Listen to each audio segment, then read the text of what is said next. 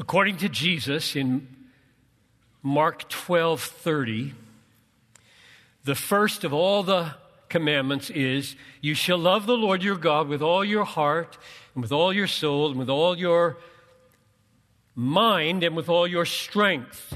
Now, what does that mean?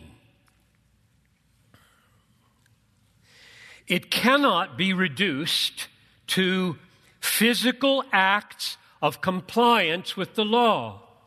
It cannot be reduced to acts of willpower against the desires of the heart. And we know it can't because Jesus said in Matthew 15 8, This people honors me with their lips, but their heart is far from me. In vain do they worship me. So the lips, muscles here, are singing, they're singing hymns and worship songs. These lips are preaching truth. They're advocating for justice and for the poor and for the unborn. And these acts of the body and the will in themselves are not love for God.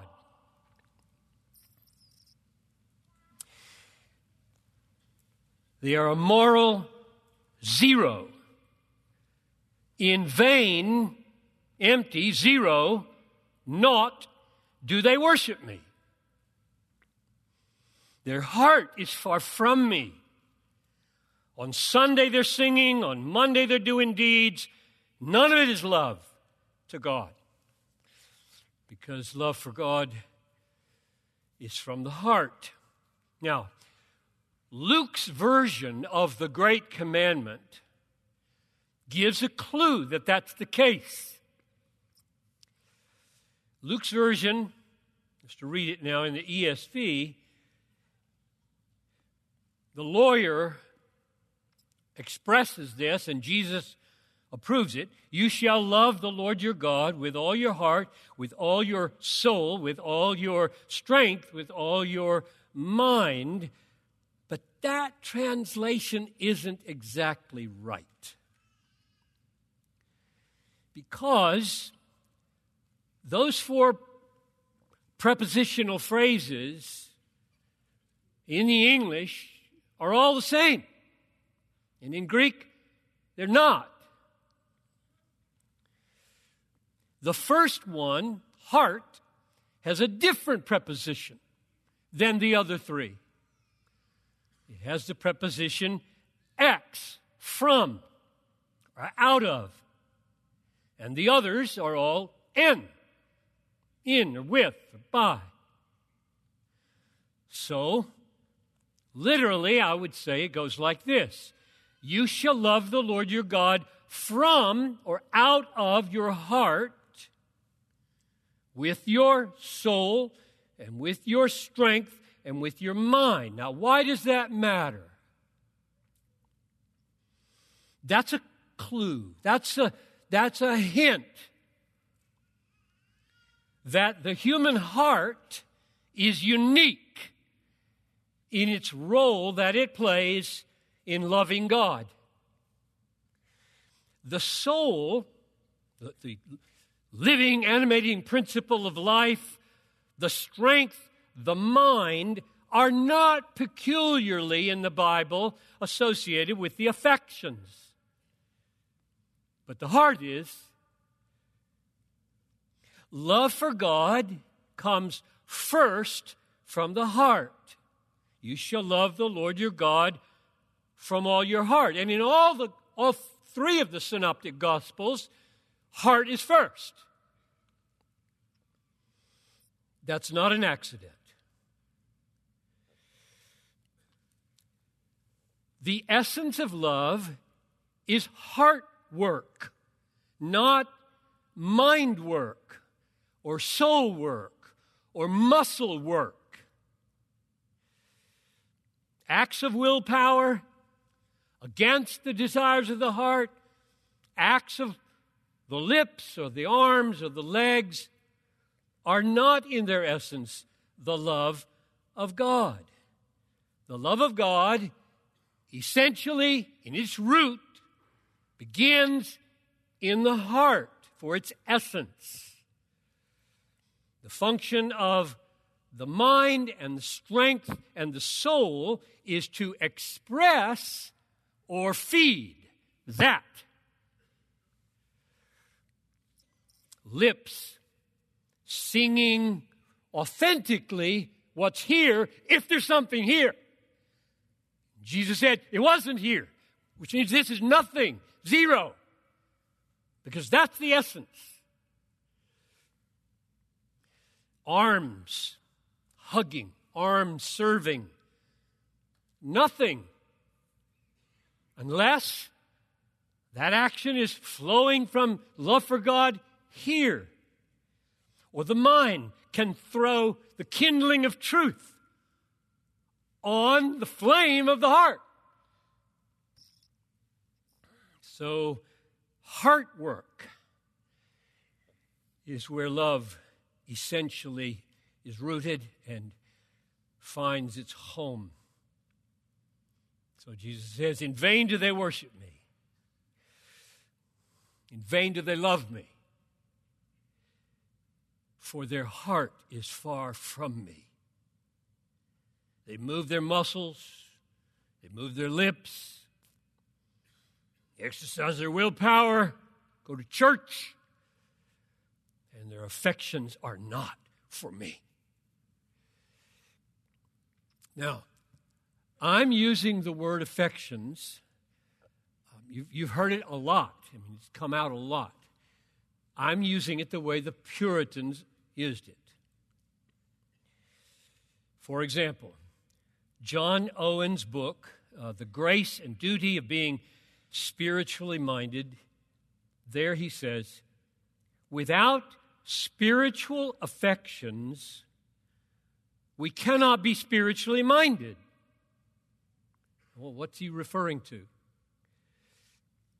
Spiritual affections, he explains like this Spiritual affections are the way the soul adheres. Now, pause, parenthesis. I think he's using soul here, not the way Jesus did in that verse, but rather virtually interchangeable with the heart here. Close that parenthesis. Spiritual affections are the way the soul adheres unto spiritual things Scripture, salvation, Christ, heaven, God. Now, how do the affections adhere to spiritual reality? He says this by taking in such a savor, S A V O R, such a savor and relish of them as wherein the soul finds rest and satisfaction. That's the way spiritual affections adhere to spiritual reality. Savoring, relishing, finding rest, satisfaction. This, he says, quote, is the peculiar spring and substance of being spiritually minded. Those are his words, not mine, though I take them for myself. Just want you to know I didn't make language like that up, and it's not new. Somebody asked me the other day, when do you know, when do you have the courage to say something new that you've thought? And I said, I hope I've never said anything new.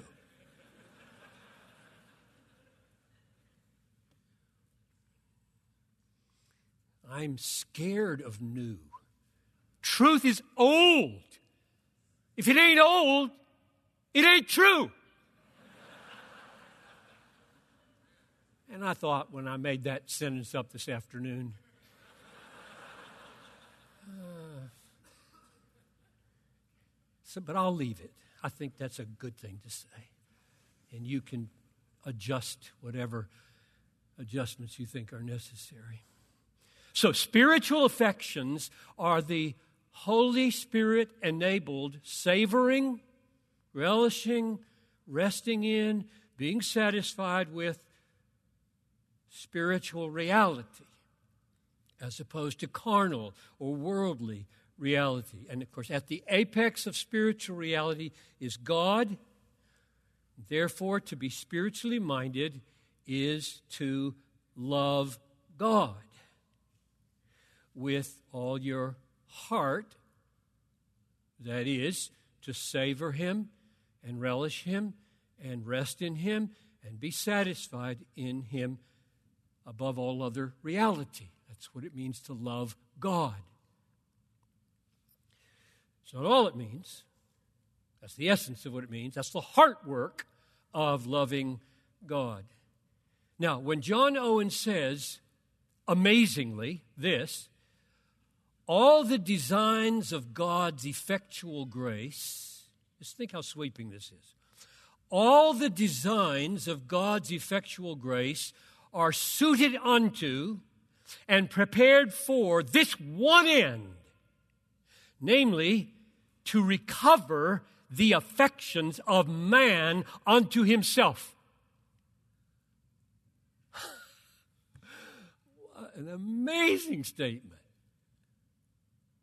What he means when he says that is the one great end of redemption, creation and redemption, is to bring man to love him from the heart.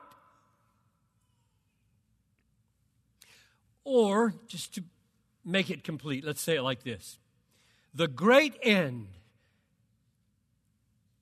of creation, redemption, is that God's greatness, beauty, worth be magnified in our savoring, relishing, resting in, being satisfied with all that God is for us in Jesus. Or to use more familiar language, God's great end in redemption is that He, His glory be magnified in our being satisfied in Him forever. That's the essence of the Great Commandment. That's what it requires. The heart's enjoyment of God above all things, love God with all your heart, means savor Him, relish Him, rest in Him, be satisfied in Him above all things. And out from that grow all the expressions of love for God, or they're not expressions of love. Now, this is not that sweeping statement that all of redemption all of effectual grace, all of history, and all of creation is designed to get the affections of man back to God. That's not reductionistic. As if Owen or I were saying that the grand aim of creation and redemption were reduced or limited to the affections of the human heart.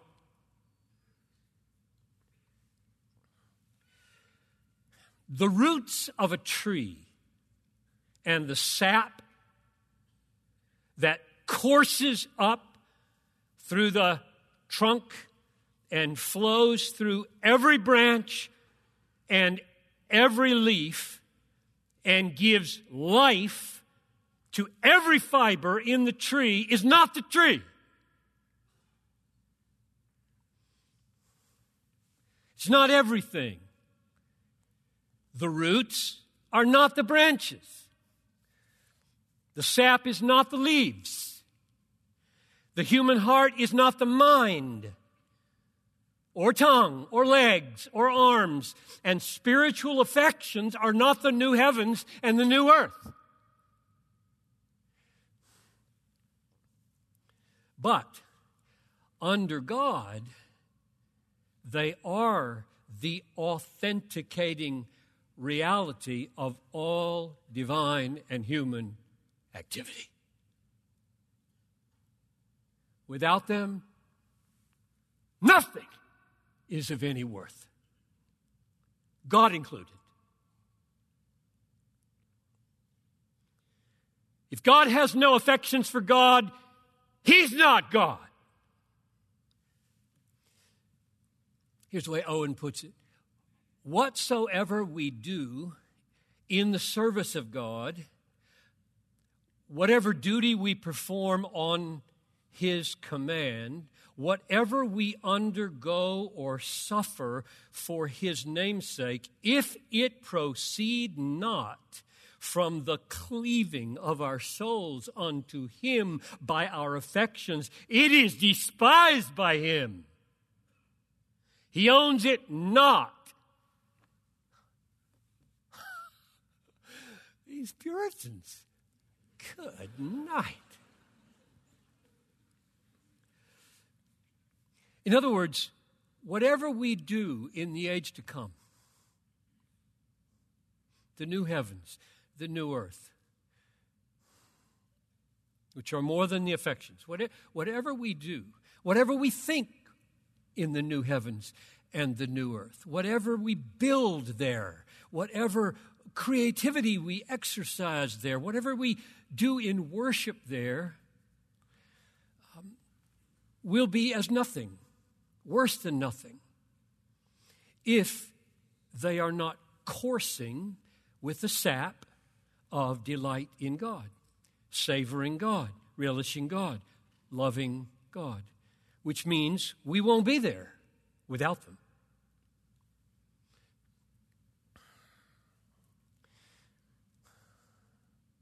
Savoring, relishing, resting in, being satisfied, loving God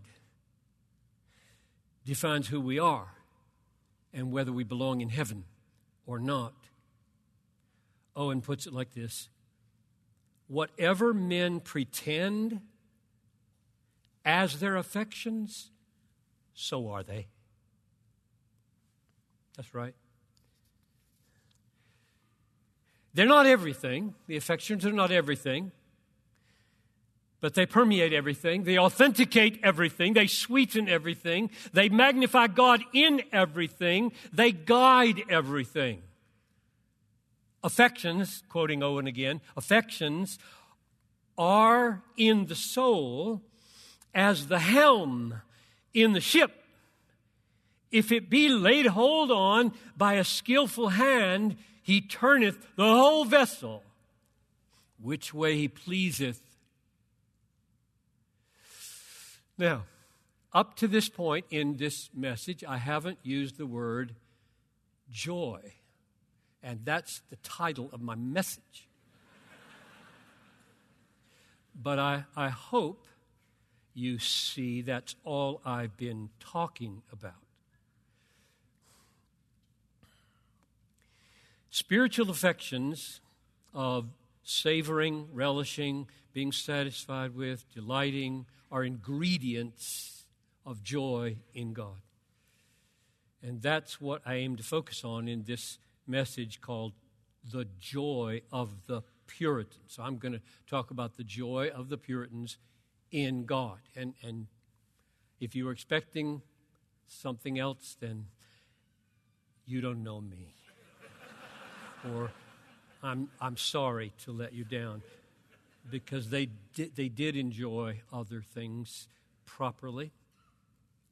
Now, to help us grasp not only the meaning but the importance of what I'm talking about with the affections, which are ingredients of joy in God, I want to open the lens wide enough to take in more of Scripture. Um, over the years, I have found, and I don't know, it, it must be true of some in this room because there's just so many folks here over the years, I have found that there's a kind of Christian, I think they number in the millions, who read their Bibles through lenses that virtually block out, or more accurately, perhaps, neutralize or deactivate the significance of the affections in the Bible. As though the lens of their glasses put a little note on every text that dealt with the affections, put a little note on the text, and the little note says, unimportant, negligible, peripheral, caboose on the train, icing on the cake, optional. Strange glasses.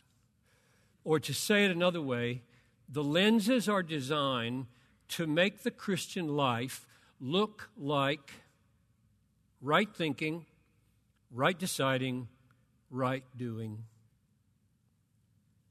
Doctrine, decisions, deeds. My life, they would say.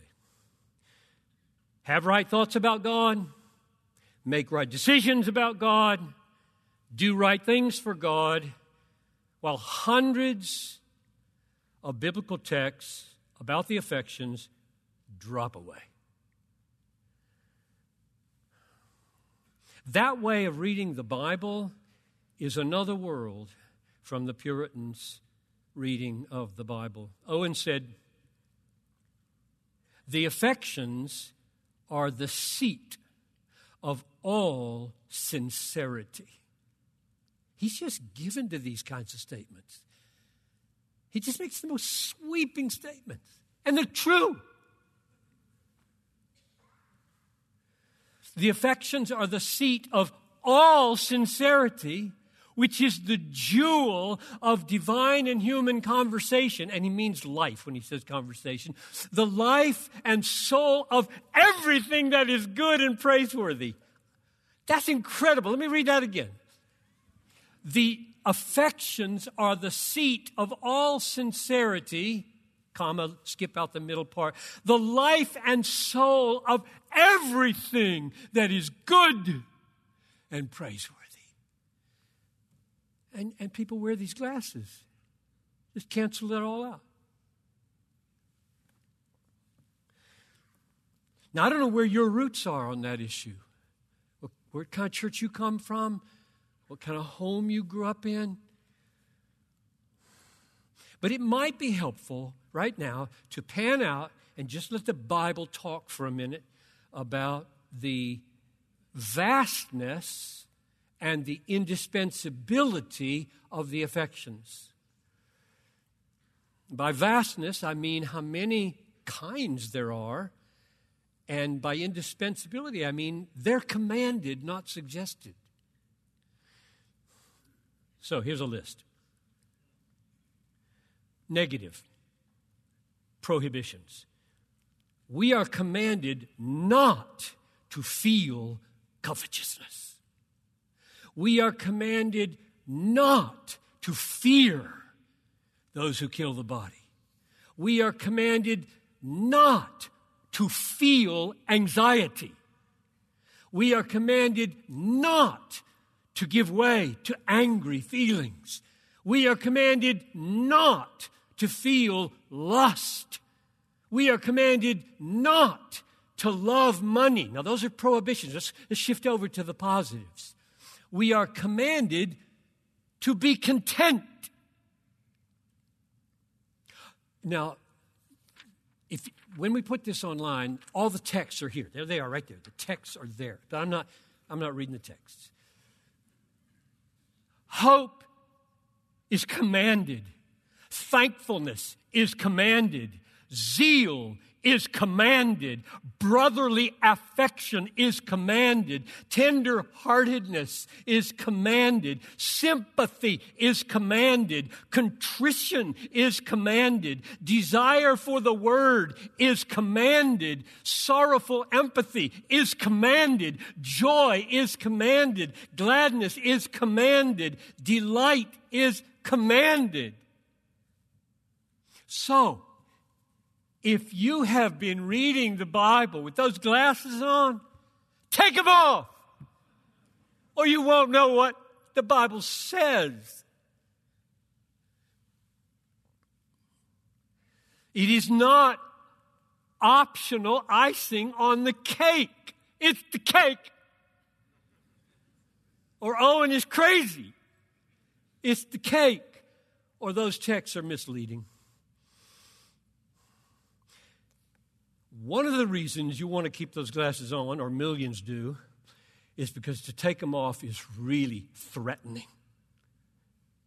There's two reasons why it feels so threatening to take those lenses off, those affection canceling lenses, to take them off. One reason it feels so threatening is that we all, every one of us in this room, are emotionally handicapped. The range of our healthy affections is very small. I can name pretty much what the range of your healthy or, your affections are. You're really good at anger.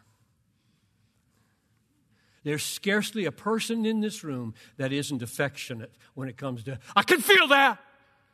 When she talks like that to me, when she doesn't do that, when they say that, when I read that, most of you are really good at anger. I'm really good at anger, so I shout so much.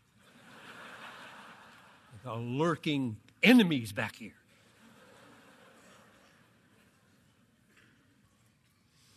Most of you are good at lust. Very good at it. Feel strong. Courses in your veins. Most of you are good at the affection of disappointment. Feel it deeply. Produces all kinds of fruit sullenness, self pity, withdrawnness. Men are good at this, you know. Hmm. You know, she, she said that again, and you slump off to your television licking your wounds like a dog. Most of us are really good at fear. Really good. But hope, brotherly affection, tender-heartedness, delight in God. So many spiritual affections are outside our range. We're just broken people. That's one reason. It's threatening to take the glasses off. I'm going to feel awful when I read that list. Here's, a, here's another reason why we don't want to take the glasses off. The affections are not the kind of thing that you can turn on and off by an act of willpower. So you lose control if you take the glasses off. You really lose control of the Christian life. You're not in charge anymore, and you can't just make it happen by your self determining so called free will. How can you obey the command to be glad when you feel sad? Ain't going to happen. How can you obey the command to be tender hearted when you're really angry, bitter? How can you obey the command not to fear when you're afraid?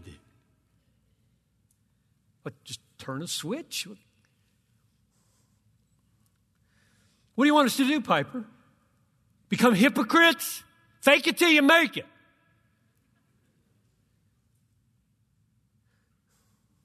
No, I don't want that.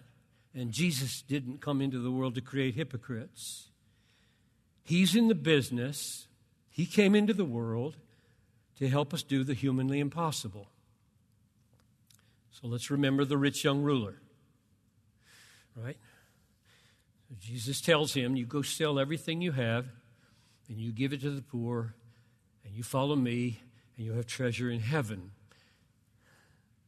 In other words, stop loving your money so much and start loving me, my Father. And he couldn't do it. He couldn't do it. He walked away. At least he might have tried Mark 9:24. God, I believe, help my unbelief. That man said the right thing. Help me, help me.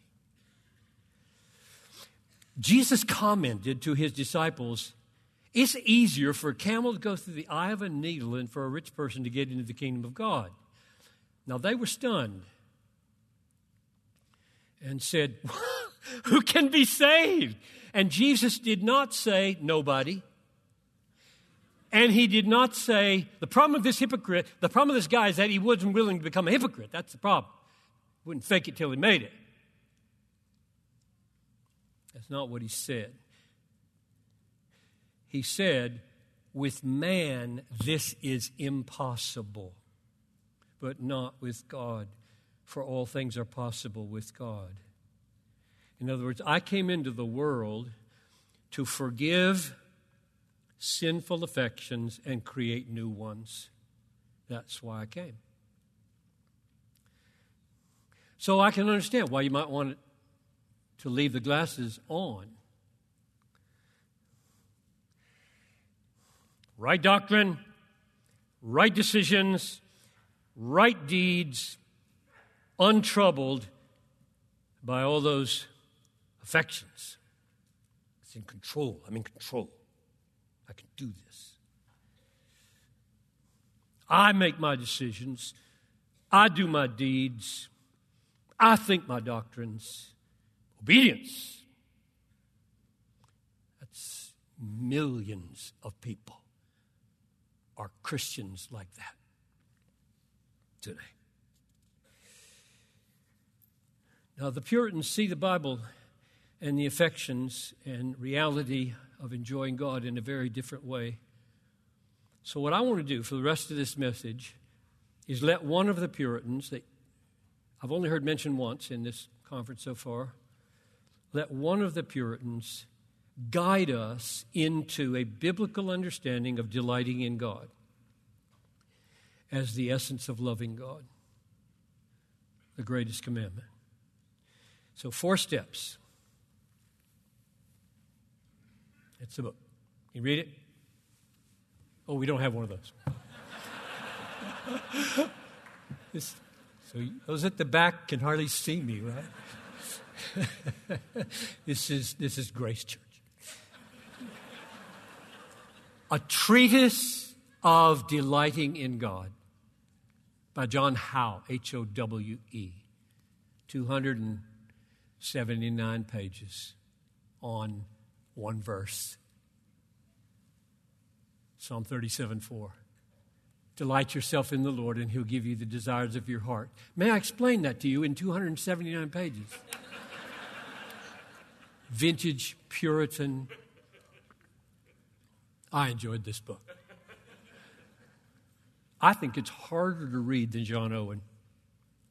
Not because it's deeper, but because he's not as good a writer as Owen. but I recommend it anyway. So I'm going to let him be our guide now for the rest of the minutes we have together. I'm going to, I'm going to do four things and let him help me. The duty of the duty of enjoying God, the strategies for enjoying God, the glory of enjoying God, and the summons to enjoy God. So that's my outline for the rest of the time here. And John Howe will be our guide. John Howe was an English Puritan, 1630 to 1704. He served several churches, was a chaplain for Oliver Cromwell. In 1674, he published this book, and uh, the authority of Scripture was his guide, and therefore he'll be a good guide for us.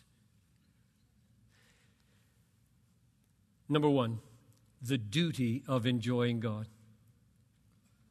First, let's let Howe, John Howe, express his agreement with what we've seen so far, namely that the great commandment to love God with all the heart is the essence of love for God, is the essence of delighting in God.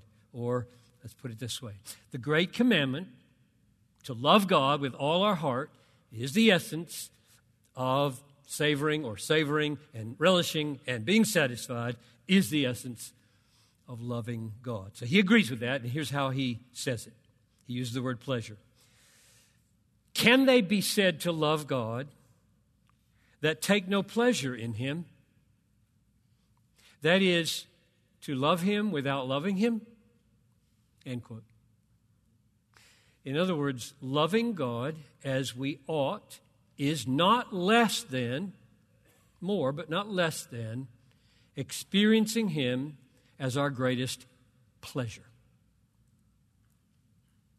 It is more, not less. Then Howe draws the obvious implication from the great commandment and from the fact that Psalm 37 4 is a commandment Delight yourself in the Lord. Imperative. And he says, It is plain, quote, it is plain that it is the common duty of all to delight in God. Duty, obligation, commandment to delight in God. Delight in the duty that is given to you as a man. Delight in God is commanded by God, and therefore it's a duty of man. Delight in God is a command, therefore it's obedience to delight in God. Let's linger here for just a moment because there's just no end of confusion when it comes to obedience and delight. And whether I can blow away that confusion, we'll see. So, about 25 years ago, I'm in England I forget what conference it was, it might have been Caister. And uh, Elisabeth Elliot, one of my heroes. It's like Joni Eareckson Tada. It's one of my heroes. I mean, these women, I just want to bow down and worship them. Well, that's, that's not allowed. so we're on a panel together, and, and Elisabeth Elliot knows me and my Christian hedonism. All right? She doesn't like it. And so she says to me on the panel, John, I don't think you should say, pursue joy with all your might. I think you should say, pursue obedience with all your might. That's what she said, right in front of a 2,000 people.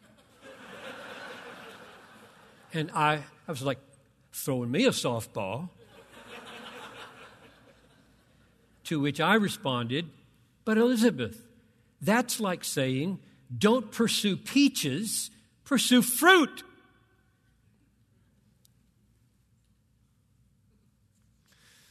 Because peaches are fruit. And joy in God is obedience. It's obedience to the command, rejoice in the Lord. It's obedience to the command, delight yourself in the Lord. No end of confusion is caused by trying to inculcate into believers the mindset that delighting in God and obeying in God are alternatives. Oh my goodness. Endless confusion. That the pursuit of delight and the pursuit of duty are alternative pursuits. They're not. John Howe is right. It is the common duty of all to delight in God. Now, here, there's a little test for yourself to see how you're doing with tracking with me here. This is, a, this is kind of a trick question. So I'm not going to ask anybody to answer out loud, just in your head. How would you respond if someone said,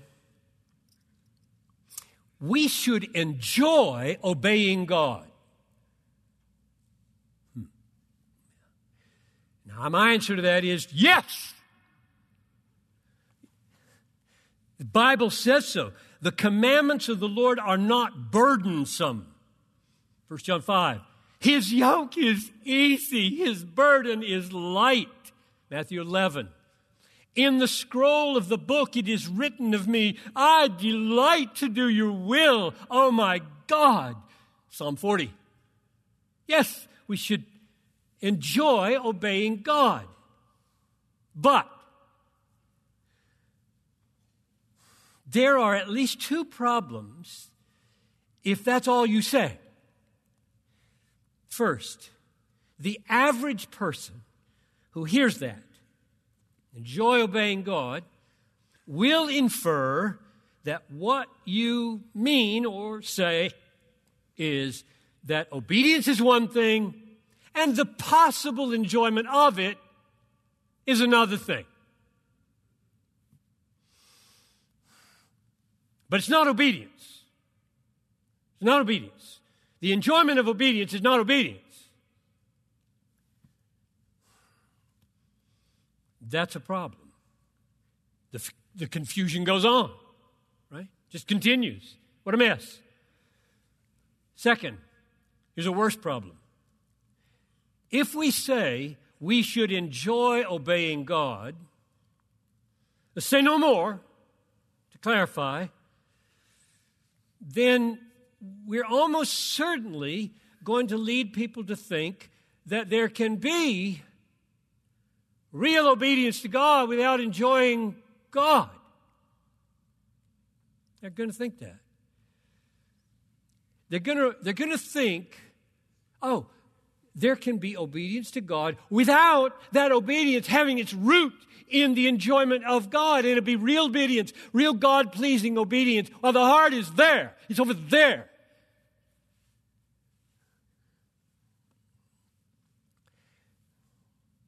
Here's what John Howe said As the law of love is the universal and summary law, comprehending all duty, so the law of love comprehends all duty, so must disaffection to God be comprehensive of all sin. Dost thou not see then how thou cancelest, nullifiest the obligation of all laws while thou hast no delight in God. Not to, still how, not to delight in God, therefore, what can it be but the very top of rebellion? In other words, my, my paraphrase, where the heart has not embraced God as its supreme treasure, all apparent obedience is rebellion. I think that's true. This people honors me with their professed obedience, but their heart is far from me. In vain do they obey paraphrasing Matthew 15 8. Savoring, relishing, enjoying God in Christ as our supreme treasure is obedience and is the root of all obedience. It is our duty and the root of all other God glorifying duty. Number two, that was duty, now strategies. Strategies for enjoying God.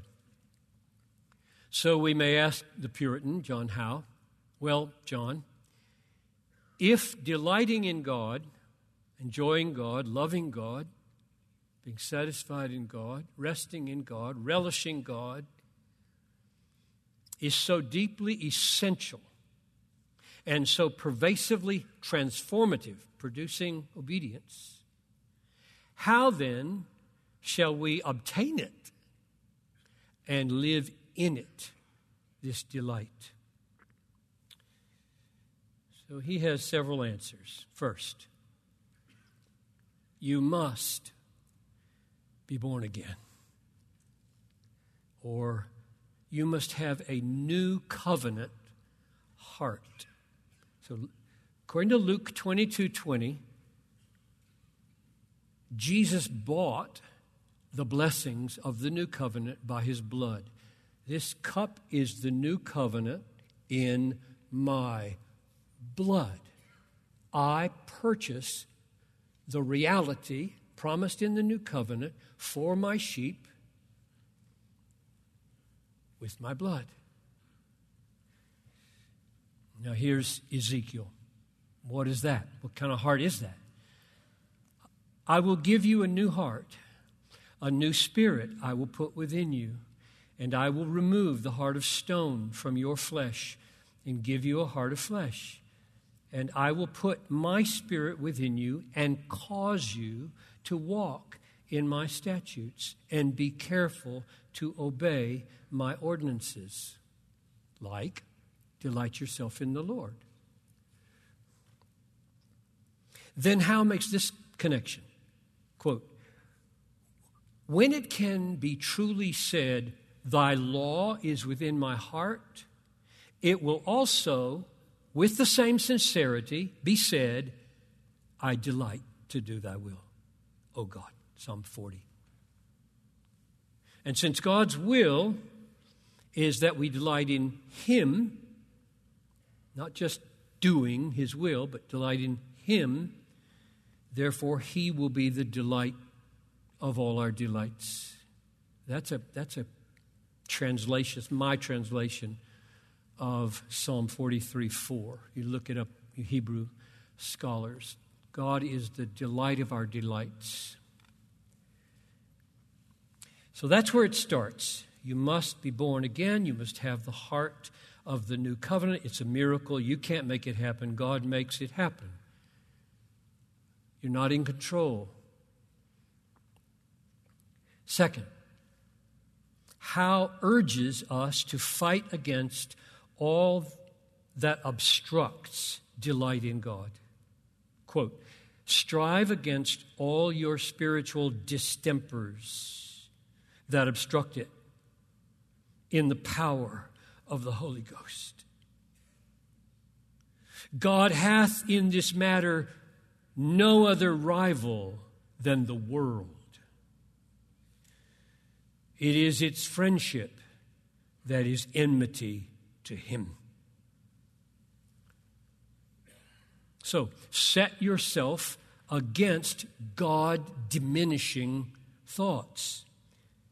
And in our, I think in our culture right now, entertainment is the biggest enemy of delight in God. This, this, is, this is the biggest enemy right here. I can watch anything on this. I can watch the most vile pornography, or, which may be as bad, just waste my time scrolling through banal information.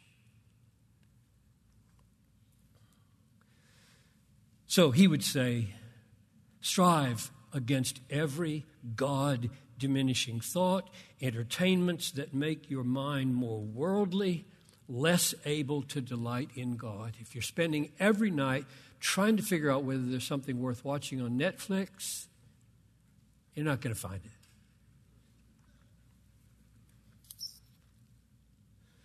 I've tried.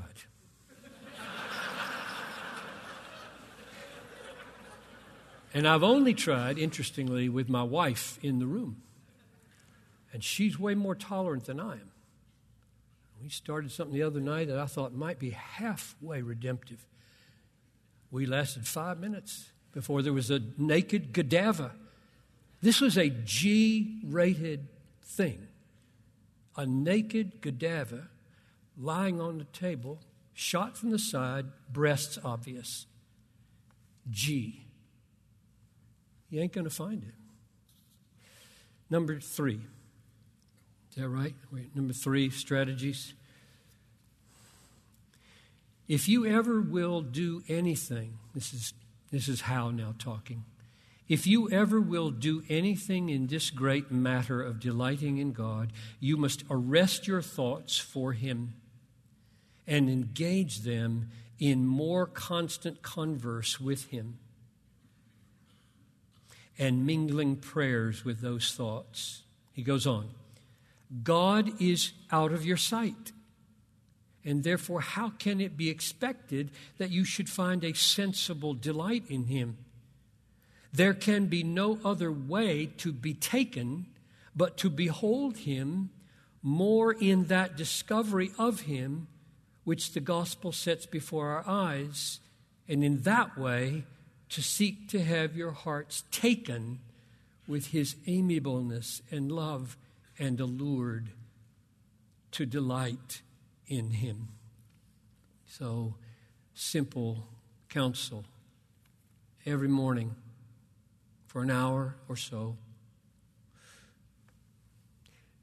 Read your Bible, pleading, pleading for eyes to see glory. And if you see it, your affections will be changed.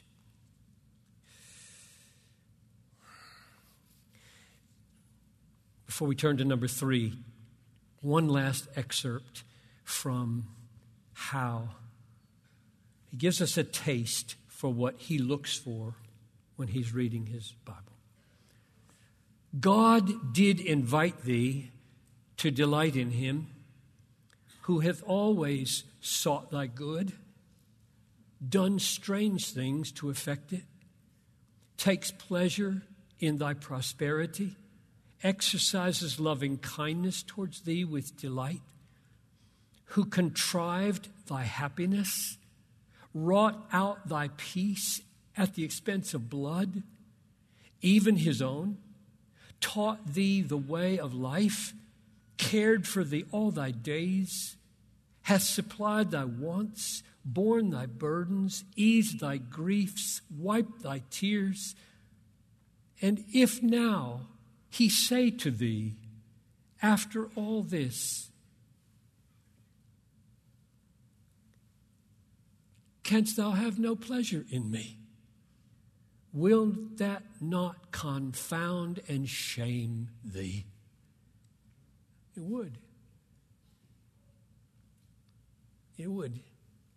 It is confounding and shaming to us that after all God is and has done for us, we could feel no delight in Him. Number three, the glory of enjoying God. So, first, the duty of enjoying God, second, the strategies, and third, the glory of enjoying God. It is remarkable how many Reformed theologians are uneasy with the Puritan emphasis on the experiential nature of the Christian faith, rooted in the duty of delighting in God. Why would that be? I mean, these are my people. Why would that be? One of the possible reasons behind this uneasiness is the preeminence in their minds of the objective reality of the glory of God. Amen. Amen. The objective. He's glorious whether I know him, love him, enjoy him, or not. He's glorious. I'm quite dispensable.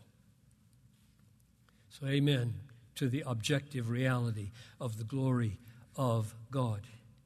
It is as though they think elevating the subjective experience of delighting in God will somehow dislodge the glory of God from its objective preeminence. Very strange.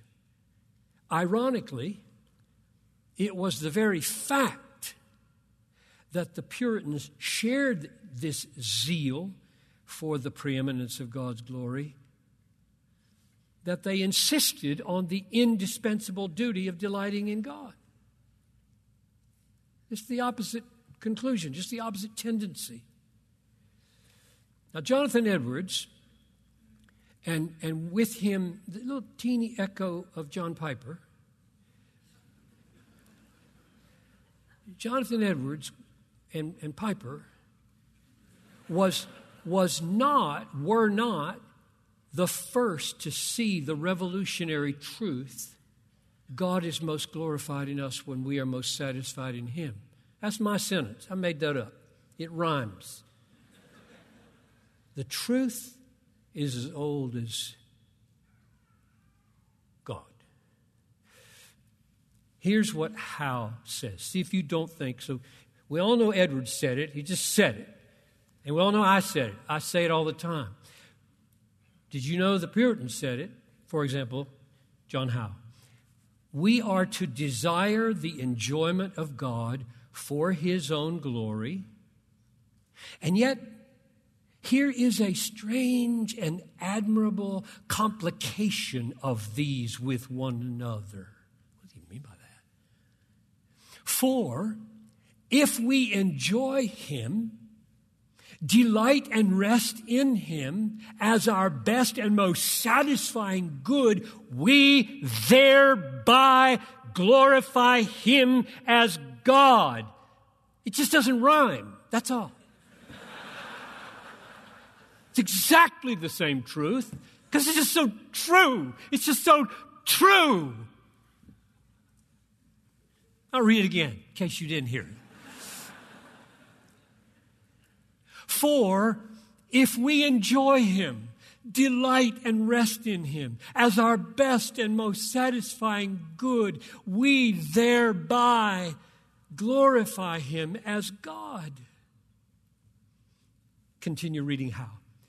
It is His glory to be the last term of our desires, and beyond which no reasonable desire can go further. Still reading from Howe? It is his glory to have needy souls satiating themselves in him. oh, I want to kiss him on the cheek. and if you should say you love him, but you care not to be happy, it would sound like a hollow compliment. You are not to deal with God upon such terms. Shame on you, Reformed people. He, he, I think that's what he would say. The kind I'm talking about. We're so suspicious of the very thing that gives God glory. You're being ravished by Him. Strange. I don't get it. What does John Howe think about any effort to minimize the greatest commandment, the commandment to delight in God? Love God, delight in God. What, what does he think about any effort to minimize the greatest commandment to delight in God above all else, and thus to glorify God as the most excellent of beings. What does he think of the aversion to delighting in God that would attempt to extol the glory of God without delighting in Him? Or even say it's possible. And here's what he thinks. And this, I think, is the most amazing paragraph in this book. Is not aversion to delight in God a manifest contrariety to the order of things? A turning all upside down. How fearful a rupture doth it make? How violent and destructive a dislocation if you could break in pieces the orderly contexture of the whole universe within itself, reduce the frame of nature to utmost confusion, rout all the ranks and orders of creatures, tear asunder the heavens, and dissolve the compacted body of the earth, mingle heaven and earth together, and resolve the world into a mere heap. You had not done so great a spoil as in breaking the primary supreme tie between the bond between the creature and his maker, delight in God. I read that. Break in pieces the orderly contexture of the whole universe. He's not given to rhetorical flourish. He means that. If we could succeed, the whole human race, in succeeding in aversion to delighting in God, the whole universe would come apart.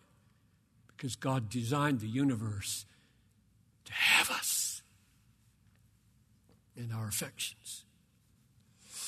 Lastly, and just one or two more minutes duty, strategies, glory, and now summons. I'll let him summon you to enjoy God. Since God will be supremely glorified in his people when they are satisfied in him, let us heed John Howe's closing summons, which I'll now read to you and then pray. Awake. Make haste to get your heart fixed to delight in God. The heavens rejoice, or lest, lest the heavens rejoice, and the earth be glad, the world and all that's in it, lest the sea roar and the fullness thereof, the floods clap their hands, the fields and the hills be joyful together, and all the trees of the wood rejoice before the Lord, while you only are silent and unconcerned. Make haste. Do you not have a promise? In his presence is fullness of joy. At his right hand are pleasures forevermore. Pursue this with all your might. Make this, he says, the business of your life. So, Father, I pray for the miracle of new covenant faith, new covenant life, the indwelling of the Holy Spirit, the transformation of our affections the enabling of us to do the humanly impossible, the broadening of the scope of our affections. I pray that you would forgive, because of Christ, all our failures to feel as we ought, and that you would awaken in us a relishing, a savoring, a resting in, a being satisfied with, a love for yourself. Pray this in Jesus' name. Amen.